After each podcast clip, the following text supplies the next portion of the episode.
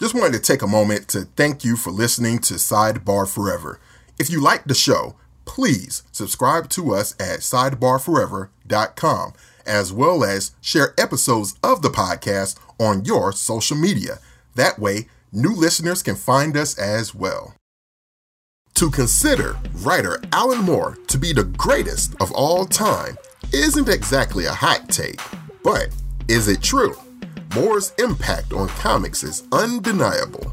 He's had multiple peaks across his career timeline, and even though he hasn't made very many comics in, oh, the last 10 years, if you look back at his CV, he remains utterly peerless. Marvel Man, V for Vendetta, Swamp Thing, Watchmen, Batman, The Killing Joke, and The League of Extraordinary Gentlemen and not to mention his work on Spawn, as well as writing Jim Lee's Wildcats and creating America's Best Comics under the Wildstorm imprint. What is it about Moore's ideas and writing that resonates so deeply with comic fans? Who are some of the writers who have followed in his narrative footsteps? And what if Alan Moore had been born 20 years earlier and got the chance to collaborate with the likes of a Steve Ditko, an Alex Toth, a Neal Adams, or Bernie Wrightson. Hmm. I'm Adrian Johnson. Swain has asked for his name to be removed from this episode. He wants no part of it. Me? I'll take the check on a topic we're calling If Alan Moore Ain't the GOAT, Nobody Is. Yourself being younger than I am and coming into comics in the 90s, mm-hmm. what was the what was the first Alan Moore thing that you read and were like, "Oh, wow." Hmm. Well, I can tell you off off off rip. You know, when I first got into comics, it was almost thrust upon you, even in such a place as Wizard. you know what I'm saying? Which is where I got all my comic news. right. even in there, you would still get a smattering of, hey, Alan Moore, Alan Moore, Alan Moore. This guy is the guy. You know what I'm saying? So they would always recommend stuff like Watchmen, uh, V for Vendetta, even in those pages, you know. But being that it was in the early 90s, this would have been like 93, 94 when I was starting to get into it. This is around the time that Moore was actually starting to write a lot for Image. You know what I'm saying? So mm-hmm outside of the stuff that was recommended that you should read, you know, I was reading, you know, like that issue that he did of Spawn, like Spawn number eight. I think that I don't think that was the first thing I read of Alan Moore, but it might have been amongst the first that I can truly recall. Like, oh, okay, this is that guy they were talking about in the magazine. Got you. Got okay. You. Okay. Yeah, and, and I'll, I'll, make an admission as well. This will show my age and my mentality at the time. Oh, here we go. Here we go. you probably know exactly what I'm about to say. Okay, okay. So when I first got Watchmen, I was like, oh, okay, they keep recommending it. And at the time, I was like maybe 15. So this would have been 95. You know what I'm saying? So like, okay, I'm finally gonna go ahead and I'm gonna get this Watchmen paperback. Fine. Okay. Man, I read through that. It, it didn't hit me. It really didn't. I was like, huh? God, I was like, man, this is boring. What the hell? What? What? what? And then, like, I read V for Vendetta. I was like, what? This don't even. Wow, no, man, no, man, this ain't no. Like, it, it just wasn't hitting. You know what I'm saying? But it, it took me um, actually a couple more years. Maybe well, I obviously had to mature, but you know, it wasn't until like I was 18 or 19 where I was like, ah, ah, now it's hitting.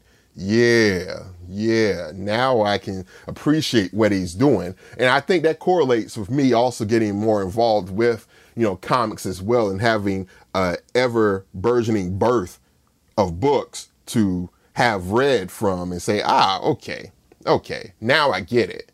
Yeah, yeah, and and and also probably too coming in and during the '90s, coming in during that image era, quote image era. Yeah.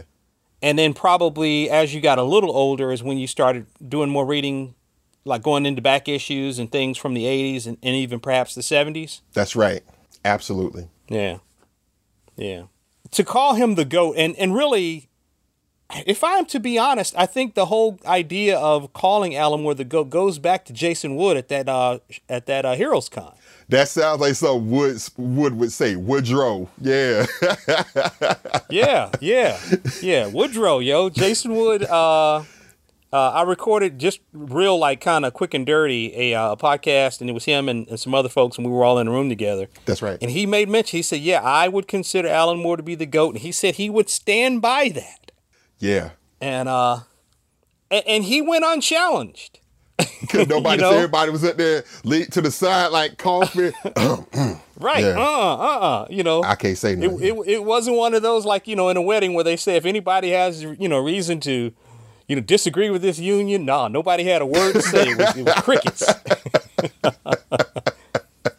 it was crickets, but yeah. But you know, he's considered a hippie weirdo, and that's true.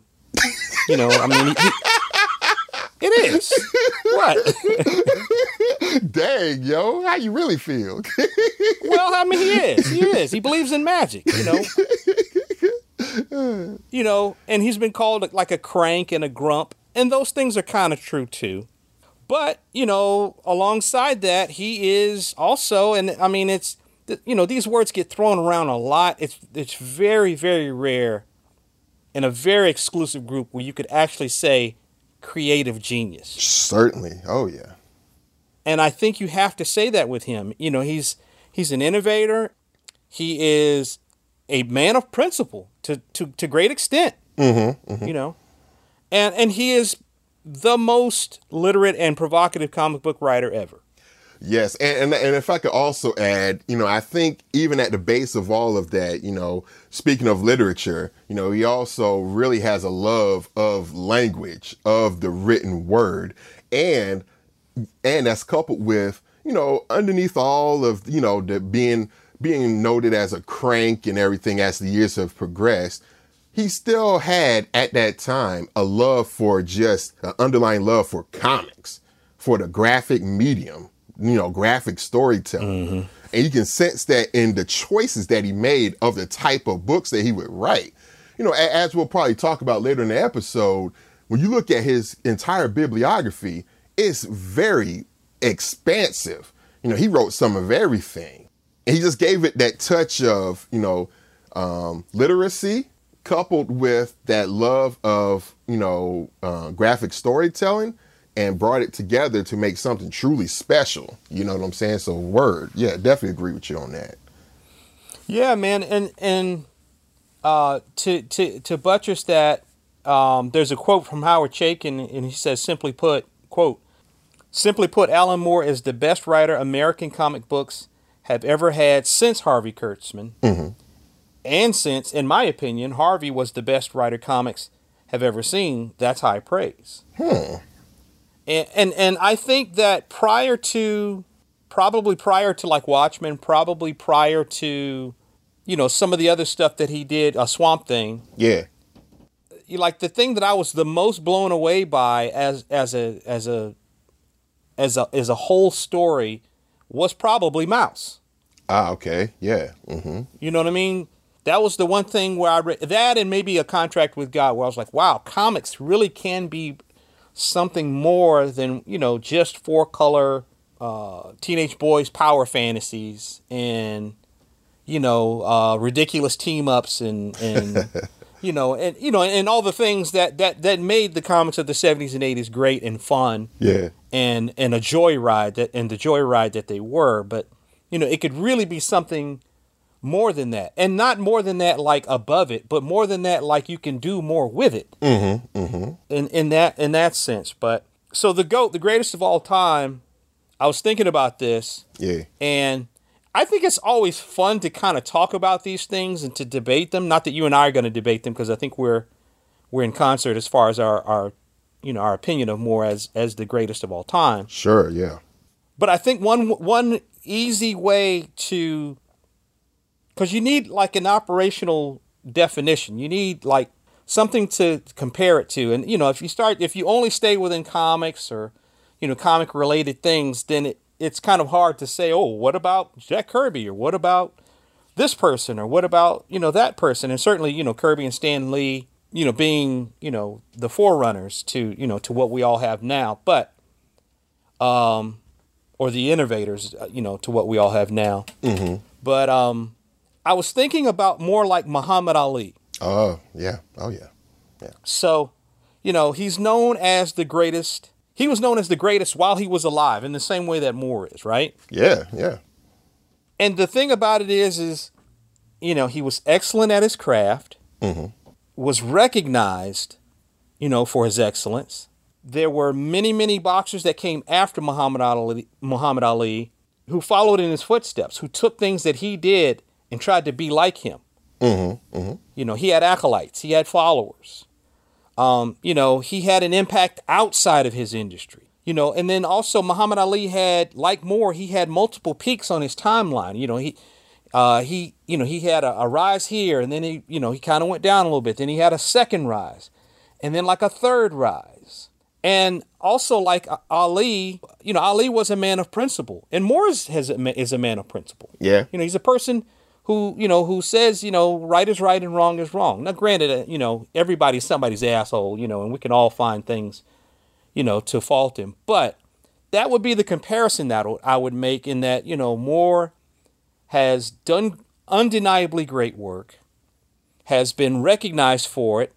you know, he is adored by his peers Yeah. and by those he has you know he has followers and he has people who have you know who have who uh, have followed in his footsteps people who point to him as an influence even if you can't see it directly in their work you know um he's had those multiple peaks on his on his career timeline Yeah. you know where you're like well, by the time you get to extraordinary gentlemen you're thinking okay he can't be doing it again and he's like yeah motherfucker i'm doing it again you know what i mean Yeah. Yeah.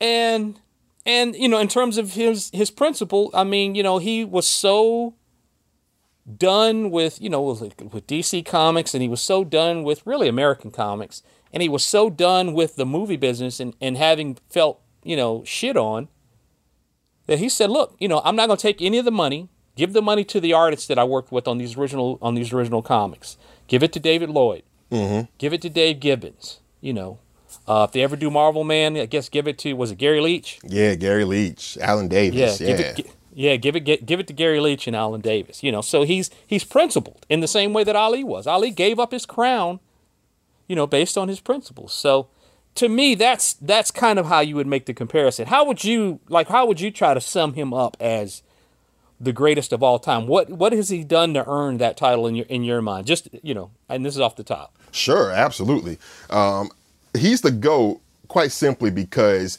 he is a writer foremost. Just, you know, he can put his touch to anything, any IP, any character, be it original or something that is a corporate character, and still find a way to make it interesting you know, I mentioned at the top of the episode, you know, when I was coming into comics, you know, in the uh, early 90s, that was during a period where he was starting to write stuff, you know, for a couple of the image guys like Todd McFarlane, and then uh, a few years later for Jim Lee with at uh, Wildstorm, you know, and even those characters who seemingly, even though I loved them at the time, looking back upon reflection, they were kind of ciphers in a way, you know. He came in, and particularly for Wildcats, he established a whole continuity, you know, for them. And he was able to find the essence of whatever um, character that he took on, and you know somehow create a whole mythology for it. And it was up to the copyright holders or whoever owned that character after he was done if they wanted to do something with that. And a lot of times, if they were smart, they would keep on to that continuity that he established. Unfortunately, Wildstorm did not. Like he came on and he did about 12 issues and turned Wildcats into like this epic saga. You know what I'm saying? And what did they do after he was done with Wildcats? Ah, gee, thanks. Appreciate it. Never touched that again never did anything else with that story, which is which is a damn shame. You know, Mm-hmm. he's one of those creators to where he has that touch. He has it. whatever story that you read from him, it's unmistakably Alan Moore. You know what I'm saying? And it's there are very few people that you can say that about. Now you can say that they touched a certain story for sure, but to one where you're just like you're guaranteed at least once or twice reading a certain issue by Alan Moore to just kind of have one of those moments where you're reading and you come across a turn of phrase, you got to put the book down for a second and just be like, yeah, oh, you know, you know how like you might be listening to like some some rap song, right? And, yes, uh, I was I was just about to make that comparison. Yes. Go ahead. like you listening to a verse by Three Stacks, right? And it come across your ear, you're like, oh shit, hold on, hold on. And you, you gotta stop it and rewind that, you know what I mean? Just to hear it again and and again and again, just to like take it all in. That's how it is with Alan Moore. You know, it's always a turn of phrase, or when you get to the conclusion of a story, you know, it's just like, damn, he did that. Yes, yes. And you felt like you you're leaving with something more than you had before you started reading it. You know what I mean? Yeah. Yeah, yeah. I, you know, I uh, same thing with um that Superman story from the uh, Superman annual. Yeah. Oh yeah. Yes. Yeah. Uh, for the man who has everything. Mm. Mm. Now, I read that after I saw the uh, animated adaptation that Bruce Timm and, and, and Warner Brothers did. Ah, okay, okay. I saw that. I saw it first in in the in the the animated version in the '90s. It was like, you know, and I'm watching it. and I'm like, God damn. you know, because it it was so moving, and you know, this is someone who, as a kid, you know, and I've I've you know I've re- recounted this you know many times on the show, but you know, I've devoured tons and tons of Superman, you know, you know, every Curt Swan story ever. You know, just every Superman, all of it. So, you know, to surprise me with a Superman story was pretty much a feat. Mm-hmm. And yet, you know, here and again, this is someone who's thinking about character, who's thinking about the character, the limitations of the character. Well, he's Superman. He can do anything, but he has limitations. Mm-hmm. Mm-hmm. He has limitations. What are those? And those things are just as interesting as, you know, the laser beams coming out of his eyes and flying and super strength and, you know, and, and, and all, you know, cold, super cold breath, you know, and all yeah. these other, you know, dopey things that we love about Superman. Yeah. So for, for sure, that's, you know, that's, that's definitely it for me. I didn't read, you know, the Wildcats and Spawn, although I was aware of it. No, I, I take that back. I think I did read one issue, one or two issues of uh, Jim Lee's Wildcats. He, for the year he did it. He did it for about a year, right? Uh, yes, yes. Mm-hmm. Yeah, yeah. I do. I do remember reading some of it. And oddly enough, you know, Moore has been quoted as saying that when he started writing that stuff, and Spawn probably too, mm-hmm. he said he wanted to write stories for a very sophisticated thirteen or fifteen year old. Well, I can tell you that he hit the mark. He absolutely did. yes. yes. By experience, yes. yes. He he he and and and to, and not punching down while doing it. You know what I mean? Like not stooping, you know, to the audience per se, but just saying, okay, you know, what would be interesting to somebody who has, you know, you know, a 13 or 15 year old, let's say a boy like yourself, you know, with all this testosterone raging through your body and, you know, and, and, you know, you're turned on by the four color goodness of, you know, Spawn and Wildcats and, you know, and, uh, uh, Gen 13 and you know and and Savage Dragon, you know whatever. Yeah, yeah. You know that these these are the things that that you're interested in, but but I agree with you, man. I think that his his handling of of character and and and the writing and the literacy of it, I was I was truly blown away by uh, you know his run on Swamp Thing. Mm-hmm. Because again, you know, he's thinking about this as okay, no, this isn't a man who thinks he's a plant. This is a plant who thinks he's a man. Correct. Yes. And it totally turns the character on its head and it totally opens you up as the reader to okay, wait a minute. Because you know, everything in uh everything in comics had always been this outside thing changes this human being, but they're still a human being. Mm-hmm. Uh, and they still have their goodness and their morality and their ethics and their, you know, their you know, all of that, their stand uprightness or whatever, they still have all of those things intact. Mm-hmm.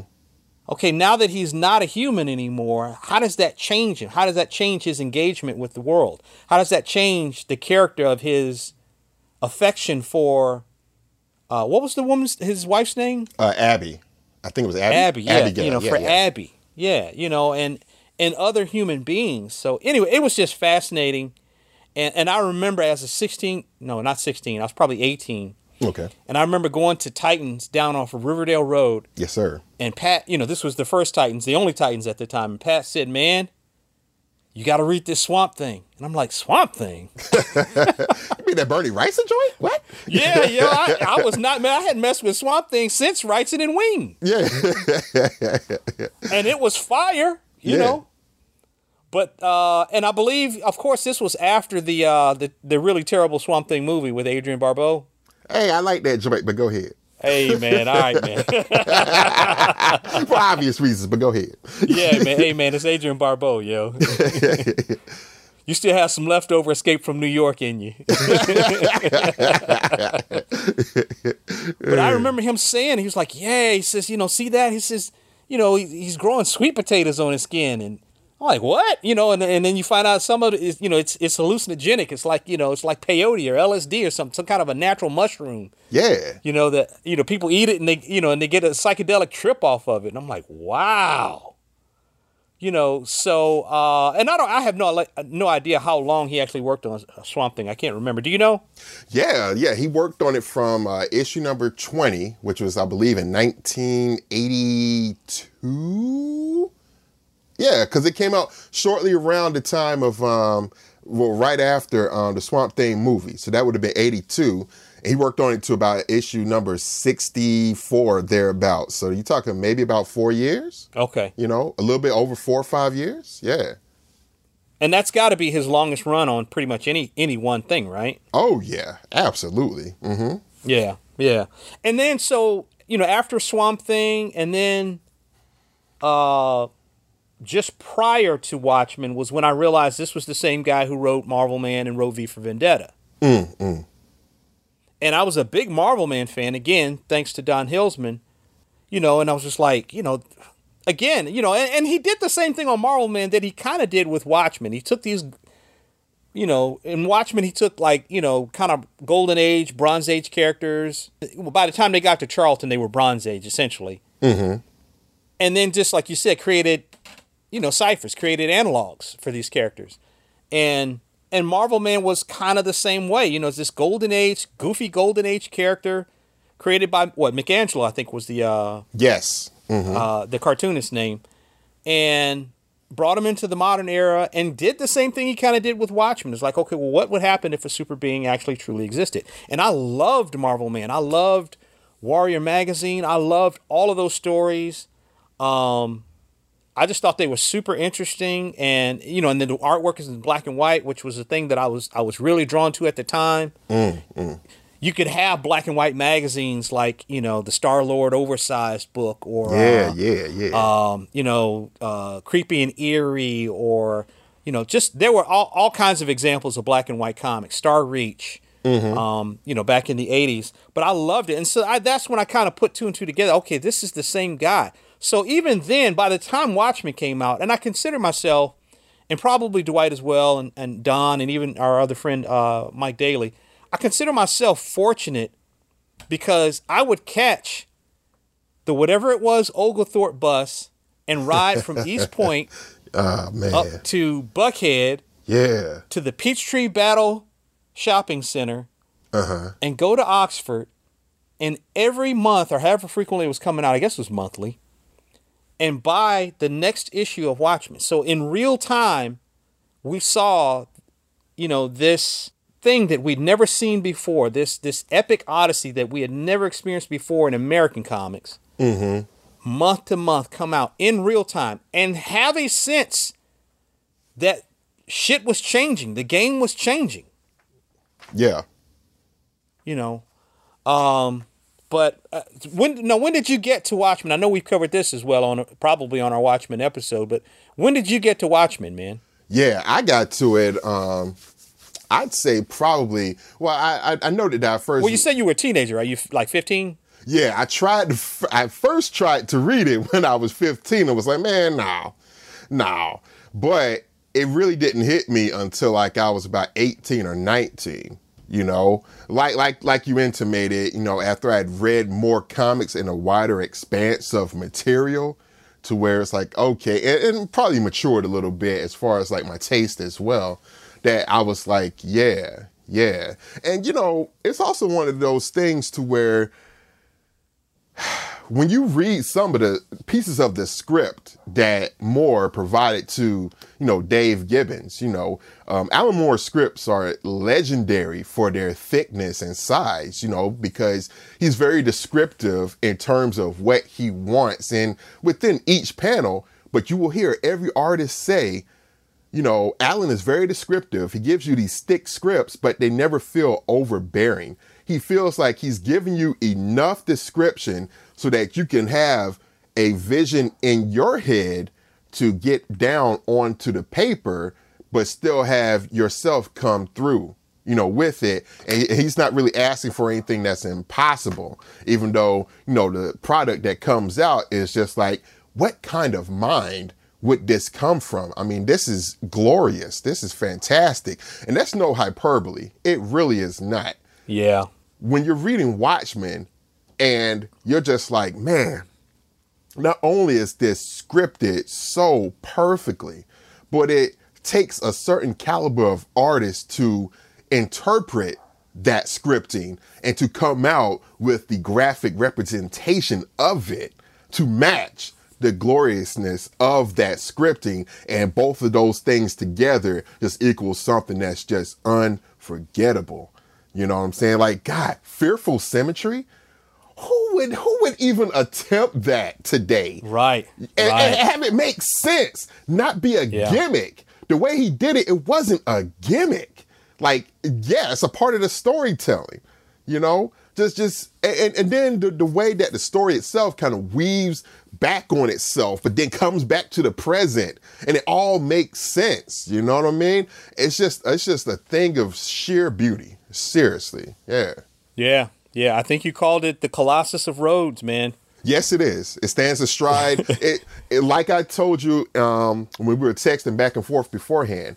You know, Moore kind of stands astride of you know the literate part of comics, you know, and the graphic storytelling of comics, and somehow he's able to blend those two worlds, you know, very seamlessly to give you just this unforgettable experience for sure.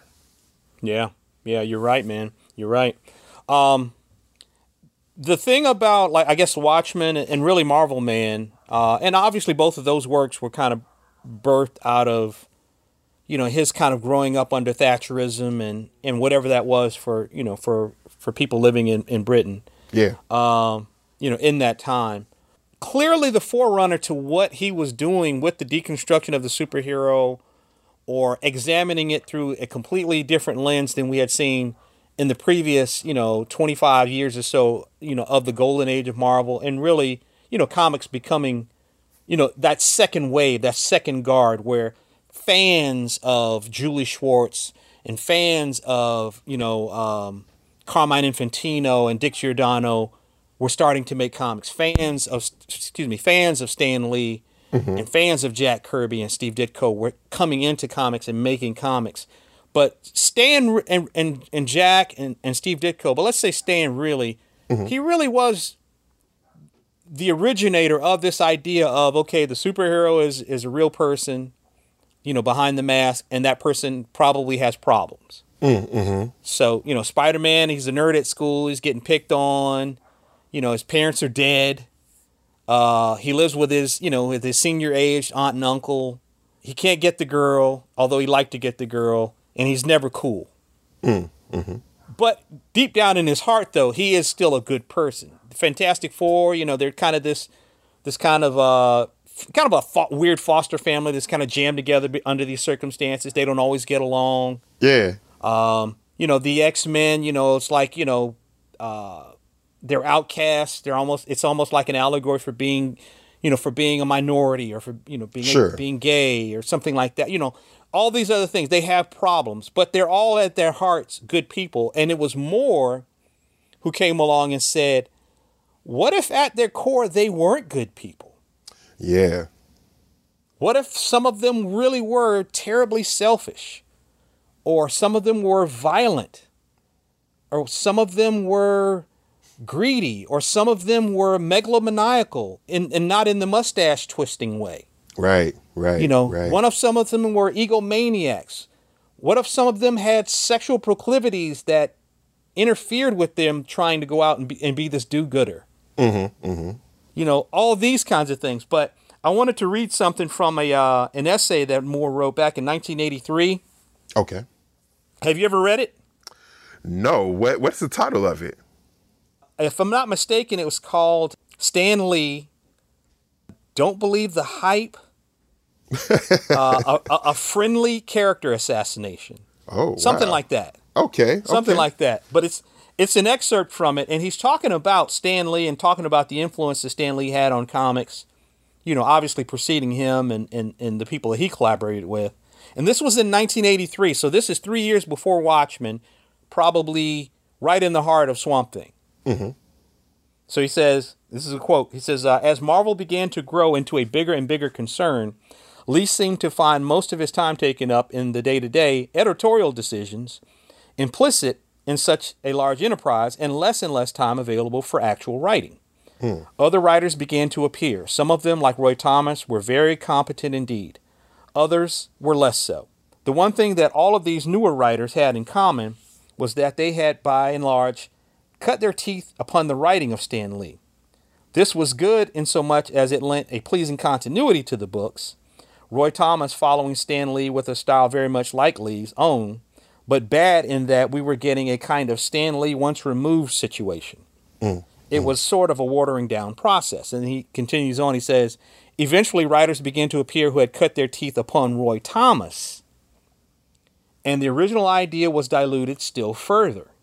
Writers who had less idea about plotting and characterization than a common earthworm came to believe that all one needed to write a good solid Stan Lee type story was to have Doctor Doom or Galactus turn up and the heroes to spend a couple of obligatory frames arguing amongst themselves. Yes. Yeah. Yeah. I can't argue with that. Yeah. Yeah. Yeah. And you know, so you know, Moore essentially changes the game in '86 with Watchmen, and then we have you know the Dark Knight Returns comes out, and after that, you know, we have Batman Year One, and so everything is changing. And what's funny is is those two works have influenced comics like since. Oh yeah. Oh, to in some ways, particularly uh, in the case of Dark Knight Returns, uh, to its detriment. You know what I'm saying? But yeah, um, just Watchmen, man. I, Watchmen and Dark Knight Returns. Those are the twin twin catalysts for this what you would call like this grim and gritty era. You know what I'm saying? Like the challenge became, you know, it, it's like Moore, you know, he, you know, established that, hey, these characters, you know, actually may have feet of clay. Their reaction to gaining these powers or going about doing their thing may actually be closer to what, you know, a, a normal person would have with all the, uh, with like you said, with all the proclivities and you know um, things that a normal person would have, you know, coming into a circumstance like that, and you see in its wake of it and Dark Knight Returns that you know it's the same thing as he described in that essay from '83. You know, you have these writers who are the acolytes of those two those two twin works mm-hmm. and then you have writers a decade later who are acolytes of that. So it's like that whole cycle again of okay, here you have a shift in paradigm in the medium. Do you have acolytes of that shift, and then you have acolytes of the shift of the shift, and it just becomes like, where's the next paradigm shift? You know what I'm saying? And it's like with Moore, it just kind of stops right there, and it shouldn't, but for a lot of people, it seems to. You know what I mean? that's kind of that was kind of what I was getting at when I saw this. I was like, okay, well, the same thing obviously happened to he and Frank Miller mm-hmm. Um, you know, where the things that they created, you know, there was a generation that was influenced by that, and some of them were peers. Mm-hmm, mm-hmm. And then there was a generation after that that were influenced by that previous generation. And then now we maybe get to modern day, to today.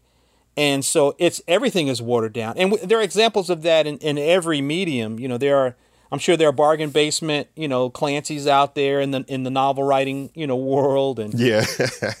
you know, bargain basement, you know, uh, Grisham's and uh, bargain basement, uh, you know, whomever's. Um, you know, it definitely happens in film. You know, Tarantino comes along and everybody wants to do fast talking gangsters who, you know, who know a lot about pop culture and who make references that nobody understands.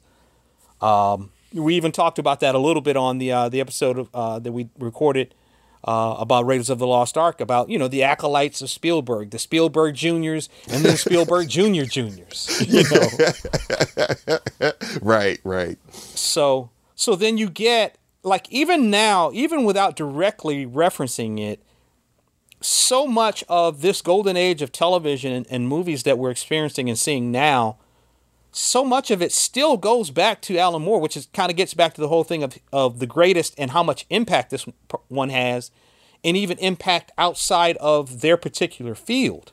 Oh yeah. Oh yeah. Mm-hmm. I mean, you don't get The Boys, you don't get Jupiter's Legacy, you mm-hmm. don't get a lot of the science fiction shows that we watch. Um, you don't get uh, Marvel's interpretation of Cloak and Dagger to a certain extent, the TV series they did, kind of without you know, without Watchmen. You know, you don't get the Heroes TV show from 15 years ago, uh, Umbrella Academy, the the uh, DC's Teen Titans TV show. I mean, there's just tons, tons of examples of uh, you know, of TV and, and, and films that are reflecting that back to us, you know, 35, 40 years later. And um, anyway, I think it's um, it's a testament to, to how staggeringly good you know Moore's work has been, um, and then at the same time, you know how, like you said, you know, no one took the cue of okay, let me come up with an original idea. It, it just becomes a playoff of what's been done before, and uh, and let's just you know let's just ride this thing until basically until the wheels fall off. Yeah, and, and you know, while I'm thinking about it, I, I'm glad you brought up that point, um, Swizz, because there's one work also that I think people keep going back to, and we all know how much DC's canon has evolved and rebooted and rebooted and rebooted over the years, like four or five damn reboots, right? Right. Right. You know what's remained constant throughout all those reboots since 1988? The one thing that's remained constant, and again, this is to its detriment because it makes no sense why this is still a thing. Batman the Killing Joke, okay? And the mm-hmm. one thing within Batman the Killing Joke, the shooting of Barbara Gordon, Batgirl, mm. by the mm-hmm. Joker, okay? You probably know as well as I do far too many examples where, and at this point, I would almost call it lazy writing. You know, I can I can distinctly remember there was an issue of um, they had done a reboot of Brave and the Bold like back in the late 2000s, and um, it was like, oh man, you know, there's this one issue of Brave and Bold that was getting all this acclaim and everything, right? And it starred Batgirl in that issue, so I already had my eye open, like, they better not. They better not. No, no, no. And what happened was was that somehow, um, I, if I remember the story correctly, Batgirl and whoever was the guest star with her in that particular issue, somehow they had the opportunity to go back and try to change something in the continuity. You know what I'm saying? In the past or whatnot, in her past. And so the big reveal in all of this is there's this two page spread of, you know, if you remember the scene from The Killing Joke, where Joker shows up at Barbara Gordon's apartment at the front door, has this revolver and shoots her, right? And he's wearing like this Hawaiian shirt, you know, like he's going on vacation, you know. Right. that was the big reveal in that issue. Like, oh, this two page spread of close up of him wearing the wearing that same garb, shooting whatever version of Barbara Gordon it was. And I was like, come on. You mean to tell me the acclaim was just for that? And the other thing too is like that's never changed. It's like DC is almost mandated, unofficially or not, you cannot change this. You cannot change Barbara Gordon getting shot by the Joker in this exact circumstance. Even still today, within this continuity, whatever continuity it is, you know, that has not changed. And I think part of it is a testament to how powerful that story was. It's a great Batman story, obviously, but it's also one of those things to where, again, acolytes of acolytes of acolytes of Moore and that storytelling that's all they took from it you know it's an easy shock moment to put that in your story and somehow say oh wow isn't this brilliant? You know and it's like no no no. You you're you're you're you're diluting the impact that it originally had in that original you know uh, presentation. You know what i mean? You know i always wondered why did they continue that on and why did they like it was a bummer for me. It's like, oh, Barbara Gordon's now she's Oracle. Now she's in a wheelchair. It's like, yeah. What? Give her some bionic shit so she can walk. What are you doing? Right. Right. But I don't know. I, I suppose so, man. And you know, and, and the thing is, is you know, you know, Moore as a writer, Frank Miller as a writer, you know, they did take what had gone before them and try to build upon it. They were standing on the shoulders of giants. Oh yeah. But you know, now the the inverse has happened, like you're saying, with you know, the acolytes of the acolytes and, and of the acolytes. Um, there's a guy named uh, John R. Parker. He wrote a uh, a piece for Comics Alliance back in uh, 2015. Okay. And uh, John, his one of the things he said was he says uh, when writing all of his beloved works in a five year period, fairly early in his career, Moore wasn't attempting to capitalize on the latest trends. Mm, mm-hmm. He saved that for his time with Image in the 90s. He was consciously experimenting, throwing out the rule book. It must have come as a great disappointment to the anarchist then that an impression of his approach became the rule book. Oh yeah, yeah, that's a good one. Yeah, mm. yeah. So um, let me ask you this, man, because I mean we did we didn't really talk about the Killing Joke earlier in our in our conversation.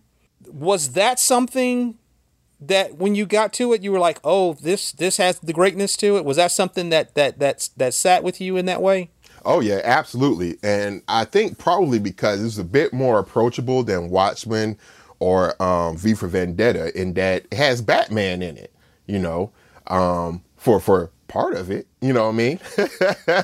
so initially, that's what got that's what got me. I mean, even from that opening page, you know, with the grid you know, of like Batman coming to Arkham in the rain. You know, the Batmobile parks. He comes in wordless. Now, this is totally wordless now. And, you know, Commissioner Gordon hands his coffee off to, you know, the um, police officer, you know, whomever standing next to him. And, you know, without a word. Was it like, Bullock? Yeah. It wasn't Bullock? it, not, not that time, yo. It's a beat cop, you know what I mean? And they just go in together, you know?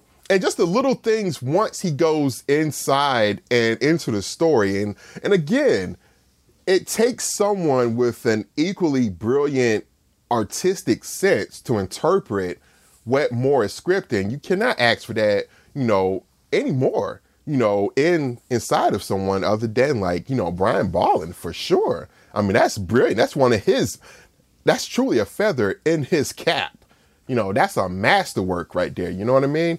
Yeah. When I read it, it definitely hit me. It was like, wow, this is this is I, I hate to say realistic, but we're talking about Batman.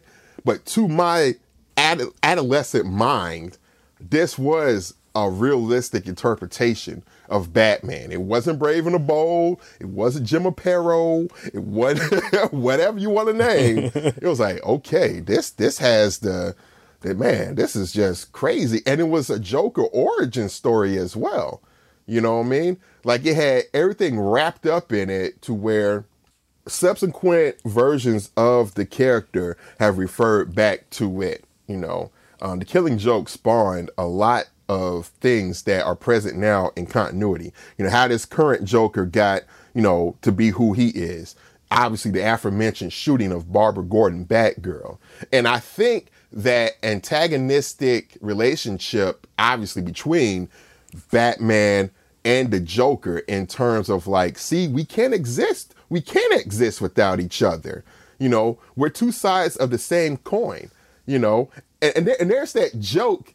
I did not get it as a kid when I read it. And even now as an adult, I think it's just so absurdist. You know, where he's telling a joke about, you know, to Batman about, you know, shining a flashlight and someone's trying to walk across it or something with the beam or whatnot. And Batman he kind of just breaks breaks you know his his stoic character and just kind of chuckles yeah and they both kind of chuckle for a bit and i love the way it ends. It ends how it began. You're looking at the puddles right? The rain making puddles. Right. You see the yeah. headlights of the batmobile after you know he carts joker away and the lights of the batmobile disappear and we're ended with exactly how the first panel is. Drops of rain making puddles. Oh, just great, man. Just oh, yeah, just beautiful. Yeah, yeah, yeah. That perfect lyrical ending, that you know, where it swoops back around and uh, mm-hmm. absolutely, man. And that was one that uh, certainly hasn't been uh, adapted for a live action Batman movie, but it was it was actually adapted for an animated movie mm-hmm. Mm. Uh, that came out several years ago. And I, I kind of wanted to conclude the conversation in terms of Moore's greatness and, you know, and talk in the comparison to Muhammad Ali in, in terms of, you know, his, you know, his stance, you know, his his pride, his, you know, his his ethical stance on, uh, you know, in his dealings with DC, you know, post uh, Watchmen and, um, and and kind of what they did to him and Dave Gibbons, but also, and I'm trying to remember, I'm trying to think when I first became aware of it, but I guess was the first adapted thing the League of Extraordinary Gentlemen? Hmm. Actually, actually, no, no. Well, the one that that made it to screen, yes, yes. But I know that Watchmen had been optioned almost as soon as it finished, even as early as 1987, because there was supposed to be something that Terry Gilliam was supposed to do an adaptation that didn't get, but so far. But yeah, as far as like an adaptation that was made to the screen, yeah, it would be League of Extraordinary Gentlemen. Right, which was a dumpster fire. It was awful. yes, yes. It was absolutely awful. But I remember seeing that and I was like, God, this is a terrible movie. And I didn't realize that um, that it was a comic uh, at the time because I, I, wasn't reading a ton of comics at the time. Mm-hmm. So my, you know, my my my uh, my connection to the comic world was was was a little bit uh, uh, uh thin at the time. Yeah. And I was like, oh, this was based on a comic. And I remember I went and bought the graphic and I was like, holy shit, this is great. Yes. and then you again realize part of the reason why he was so mad is like, okay, you know, this this thing turned into a piece of shit. But then also, uh, and then after that, you know, you have V for Vendetta, I guess. Mm. And then after that, you have From Hell. Mm. And then eventually you get to HBO's Watchmen TV show. Now, now, now, hold on don't skip over Zack Snyder's attempt at Watchmen, because. Mm. Oh yeah, I forgot about. I was trying to forget about. I should have let Sleeping Dogs lie, dog. Damn. They did that, yo. They did. Zack Snyder did that for real. just, just, just for me to take a moment to just shit on Zack Snyder. I watched Army of the Dead. Oh no! Oh no! Go ahead. Go ahead. Oh no! It's just like Watchmen. It's like okay the first three, four, five minutes is actually kind of entertaining because it's a montage of people killing zombies over a soundtrack. Yeah. But then he he's he messes it up in the same way that he did in Watchmen. How are you gonna do a Watchmen movie mm-hmm. and the big climactic uh, uh, uh, final scene in Antarctica or whatever at uh, Ozymandias's his hideout, his lair? Yeah you play all along the watchtower like on the nose like mm. and so and so in army of the dead uh-huh. They uh they play this montage against uh leaving las vegas oh brother and, and Viva Viva Las Vegas and all, all this all this obvious shit where I'm just like, oh my god, you know, he's just not a deep guy, yo. That's probably the kindest thing I can say about him. He's just not a deep guy. but when is the first time that you became aware, like in a public, you know, uh, Wizard magazine sense, that Alan Moore was like, okay, I don't want anything to do with these movies. Take my name off these movies. I don't want any money from these movies. You can give all the money that you were going to give me. You can give it to the artists who I worked on on on these books with, but I don't want anything from them. I'll have no parts of it. I'm done. When was the first time you, you th- that you can recall being aware that he was taking that hard a stance? I can recall um, I was still working at the comic shop then, so this would have been like 2004, 2005, and um, I think League of Extraordinary Gentlemen had come out by then, by at least 05 or whatnot, and there were articles in in just you know not just Wizard, but just in comics news period about oh man you know um, alan moore is upset as fuck over this movie. Like he is just like what the hell? Like and then you eventually saw he actually went to court you know over this and uh, just all this stuff was building up you know what i'm saying and i think it's around that time that people started, you know, really ascribing to him the trait of, well, he's just being a grump. Any normal person would have just took the money and ran. You know what I'm saying? You can right, you, right. just option whatever it is. I don't care. Just give me the option money. But like you said, he's a man of principle. You know what I'm saying? He's like, damn, take my name off of it or whatever. But, you know, go ahead and pass that money along to, you know, the co-creator who, you know, really came up with the visuals for this. You know what I mean? And right. I, I think in some ways, although in others, you know, um, he was kind of um, undeserving, you know, of that, you know, and it just became almost. It started to become like a, a joke. It started almost to become like a Rob Liefeld type joke. Like you I mentioned, was just thinking the same thing. It's almost like if you wanted to, if you needed a punching bag, I'll throw Rob Liefeld in. If you want to talk about somebody being grumpy and and and have and being wrongheaded about you know their ethical stance or whatever, you throw Alan Moore's name in there. You're exactly right. Yes. Yeah. So that almost became just the the joke du jour, if you will, to say, oh man, stop being grumpy like Alan Moore, man shut the hell up. You know, that type of thing. And it's just like, no, man. You you don't hear about people within the creative field doing that a lot. Most people, most, and I would say most rational people would just say, well, they're paying me a bunch of money. I'll just take it and run. Damn the consequences. Who cares? But it's somebody like him who really cares about, you know, not just that product itself, but there is a creative legacy that you that one leaves behind when they create a body of work like that. And to have, even though it's an adaptation of that particular chapter in your body of work made, and it's not of the best quality, that says something. You know what I mean? And it says something. It whether it's fair, unfair or not, you know, fair or not, it still says something. It, it's almost like posterity would have it as a finger pointing back to you that you actually optioned them and let them do that shit. Right. That's what it is. Posterity will point back at you and say, "You, you're the one who who gave them the option in the first damn place. It's your fault."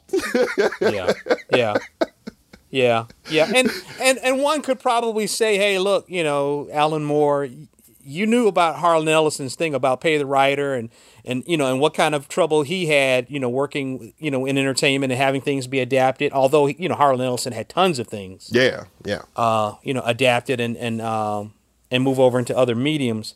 But at the same time, you just can't argue with that, yo. It's like uh, it's like Mase walking away from from Bad Boy, yo, and at the height of mm. of, of shiny suitness, yo. yeah, yeah. I mean, all the money in the world, all the popularity, all the all the champagne, all of the all of the the the, the you know, he's pushing the best whips, he's staying in the finest hotels.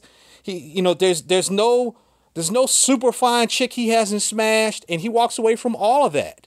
Cause someone right, wasn't right. Yeah. Yeah, something wasn't right. This isn't for me. You know, and and so you really do have to acknowledge it. I'm I'm guessing, yeah, it was probably after the League of Extraordinary Gentlemen when I found out that he was, you know, he's literally disowning, you know, those films and and didn't want to have any parts of it. And at the time, I remember thinking, man, come on. Right. Like you said, just get paid, dog. But when you think about it and you do look back, again, his his comic DB, his CV remains peerless. Yeah. Come on now. Peerless. Yeah, yo, come on, man. Like he was the shit before he even got to the shores of America. Yeah. you know, and then just took it up a notch. So Heidi McDonald, the writer and uh, editor over at The Beat, she had a thing that she wrote about Moore. She said, Is Moore a high maintenance creator? Absolutely. But you'll note that the main reason Diane Nelson, DC's current president, this is how many years ago this was, was given reign over the company is because she was so good at handling another very high maintenance creator, J.K. Rowling. Mm. Would Warner Brothers would Warner Brothers treat J.K. Rowling the way DC treated Moore? I don't think so. Hell no. I don't think so. Mm-mm. And and that's a and that's a and that's a damn shame because to me, in terms of their respective impacts upon popular culture, it's very easy to say, you know, uh, J.K. Rowling, oh man, you know, with just those books, you know what I'm saying, she made a huge impact. But I would I would say that Moore is the equal of that in many ways, you know, as well as far as his impact. You know what I'm saying? Not just in comics, but even outside of comics, as you intimated. You know what I'm saying? But it's messed up that, yeah, they wouldn't treat them the same. In fact, they did Alan Moore dirty. Yeah, yeah, absolutely, absolutely. And and really, if you go back to the whole thing with DC and Watchmen and license, and it'll revert, the rights will revert back to you. That's really that was really the beginning of the end in terms of him realizing that you know these bigger, larger entities, publishers and and, and movie studios, etc. I mean, they're they're, they're just going to fuck you if they can.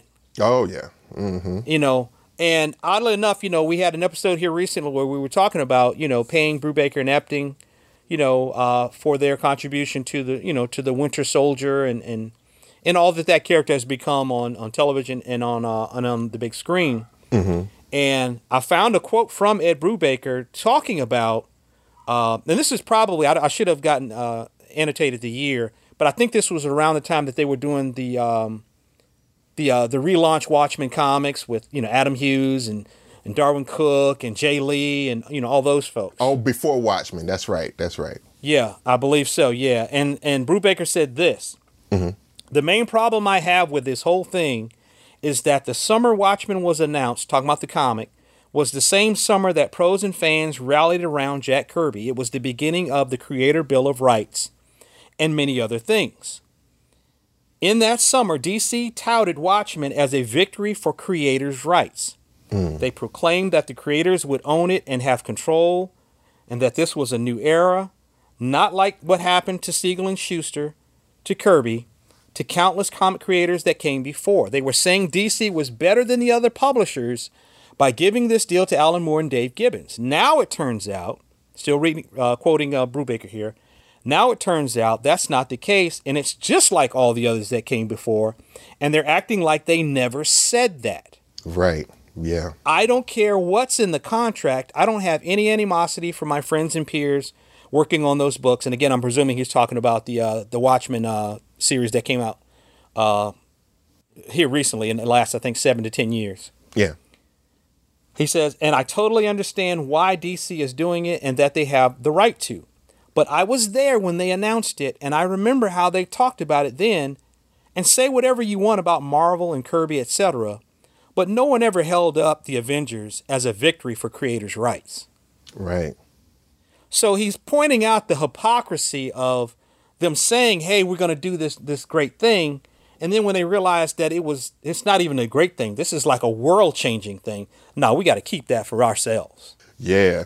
And you know, and even over the course of, you know, um, after all of that happened, you know, once um Alan Moore was working with Jim Lee over at Wildstorm, and it was like that ex- inexorable pulls back towards DC that he did not want, you know, because it, there were rumors happening and they were finally confirmed when Jim Lee came out and said, Yeah, I've sold Wildstorm to DC. And Alan Moore had started creating stuff for Wildstorm. And now that means that stuff is being subsumed back into the very company that he did not want to do business with. You know what I'm saying? And now all that stuff, Yeah. All all those America's Best comics, Yep. yep. all of those are now DC Comics property. Damn, that's just fucked up. Yo, That's the it best way I is. can say it. That's a bullshit. Damn. And I think I think Jim Lee went over. He flew over to England to talk with Moore directly and to try to tell him, "Hey, look, you know, you know, you won't have to interact with them at all, and blah blah blah, and so on and so forth, and this, that, and the third. And basically, the only reason Alan Moore went forward with America's Best Comics was because there were so many other collaborators that he was working with that had already committed to it. If he abandoned it and said no go, it would affect them in a negative way. yeah, yeah. So again, you know, the principle of, hey, you know, I don't want to, I don't want to mess this up for you guys. You know, your my fight is not your fight. Mm-hmm. And so he went ahead and did it anyway. So again, you speak to the, you know, his principles. You speak to his ethics. You speak to, you speak to what kind of a stand-up guy he is, and, and again, I still make the comparison back to, you know, Muhammad Ali. You know, you and I were uh, in our text exchange in preparation to, to talk about uh, Moore as the goat.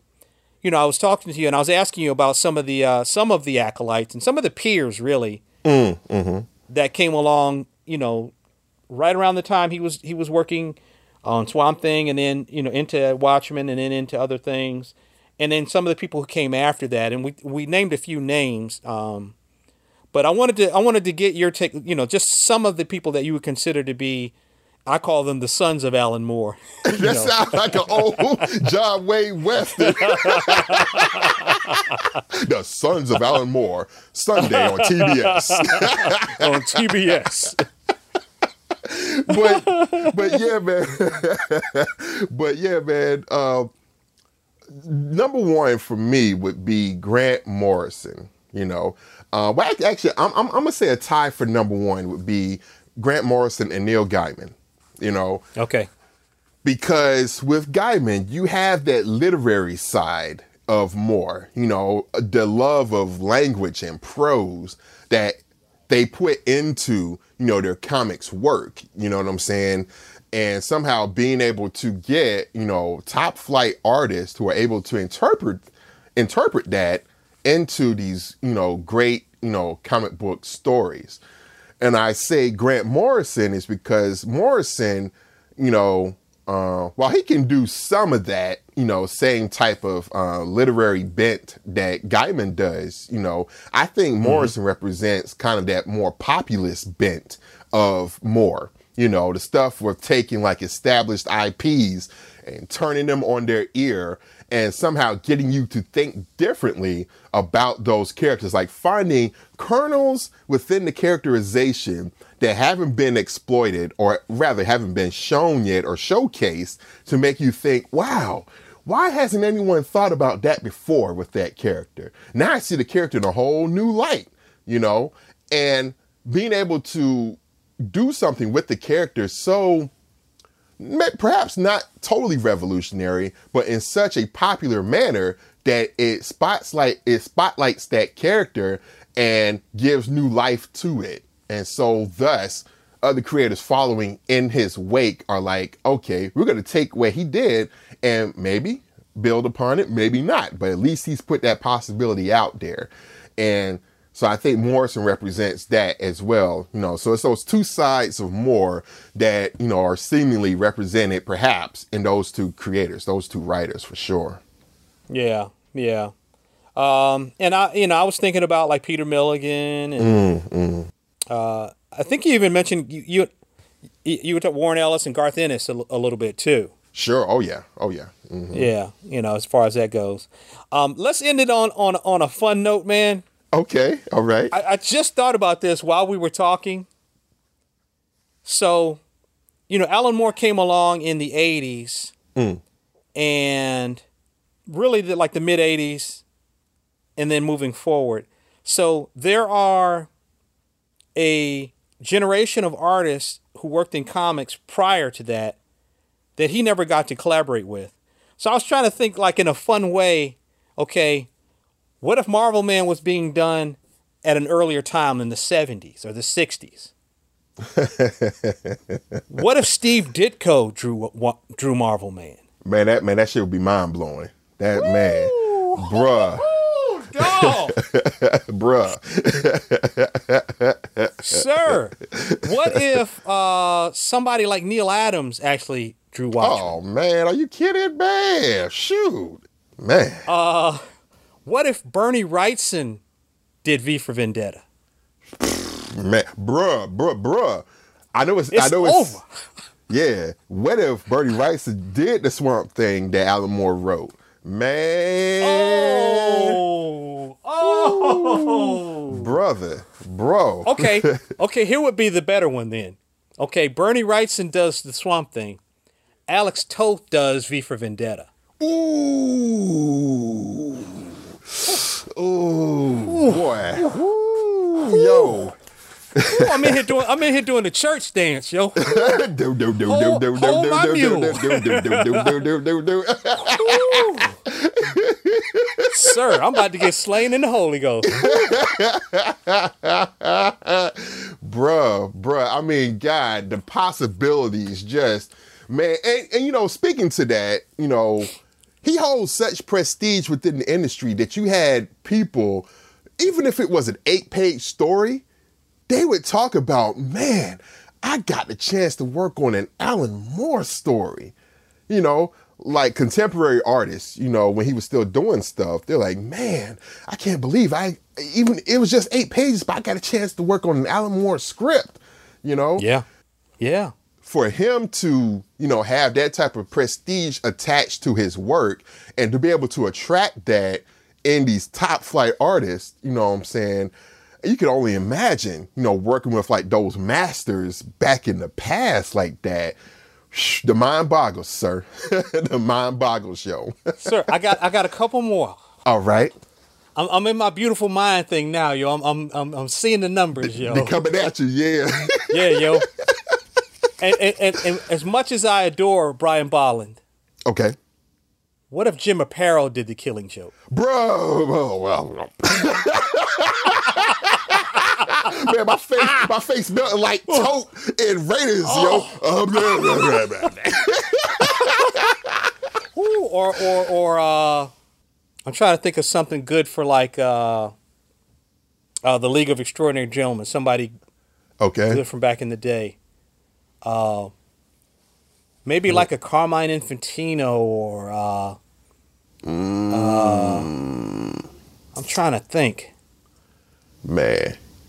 You know, you know, you know who who would have been crazy? Who would have been which would would just been like this crazy dream dream world pairing, yo. Put somebody like a Jorge Zaffino with Alan Moore on something like that. Yeah, Bruh. yeah, yeah, Oh. yeah, yo. I, I I feel that man. I feel that joint like in the in the pit of my stomach, man. Just like damn. What about what about starstruck heavy metal era Mike Kaluta on Promethea? Yeah, yeah. You know, or uh, I'm trying to think of somebody good for From Hell. Mm-hmm. Somebody with a, a good horror bent. We've already talked about Bernie Wrightson. We already got him. We already got him on Swamp Thing. We keeping him on the old favorite. Somebody good for From Hell. Ah, Richard Corbin. man, that would have been crazy. Damn, that woo, woo, man. That that shit would have challenged Corbin like none other. You know, what I yeah, mean? yo. Yeah. That's crazy. That's man, that's just remarkable. I mean, and, and you know, the, the common factor in all of this again is just that you already know that it's Alan Moore, so you already know the script is like, you know, locked tight. yeah. It's, Yeah, it's in yeah, there. Yeah. all you got, all you got to do is just hand hand the baby to to the babysitter. Like here, take care of my baby. You know what I'm saying? You just got to right, find right. the right babysitter to nurture that baby, grow it into a into a healthy young child, and watch it grow up. And like, ah, that's what I'm talking about. Yeah. Yeah. I mean, even to some extent, yo, you have to say like he gave it to the artists and all of those artists that he worked with, Lloyd and Leach and um, Gibbons and Gibbons and uh, and uh, Kevin O'Neill. Um, just all of they're all terrific artists, really all of them. yes, But he just basically said, "Okay, I'm giving it to you. All you got to do is just not mess it up." Mm-hmm. Mm-hmm. All, all you got to do is just not mess it up, and that's another testament to how powerful the works were. Think about how different all those artists are. Their approaches are, their sensibilities. You know what they do well versus what they don't do well, and they all succeeded. It's almost like he's like Jordan, where he makes Pippen better. He makes Rodman better just by his mere presence. You're on the team with me. You're going to rise to the occasion. yeah. It's crazy, man. Mm, mm. Whew, man, bruh. Bruh, now I wanna now I wanna read all that shit all over All again, All them man. shits, yo. Fish and grits and all them pimp shits, yo.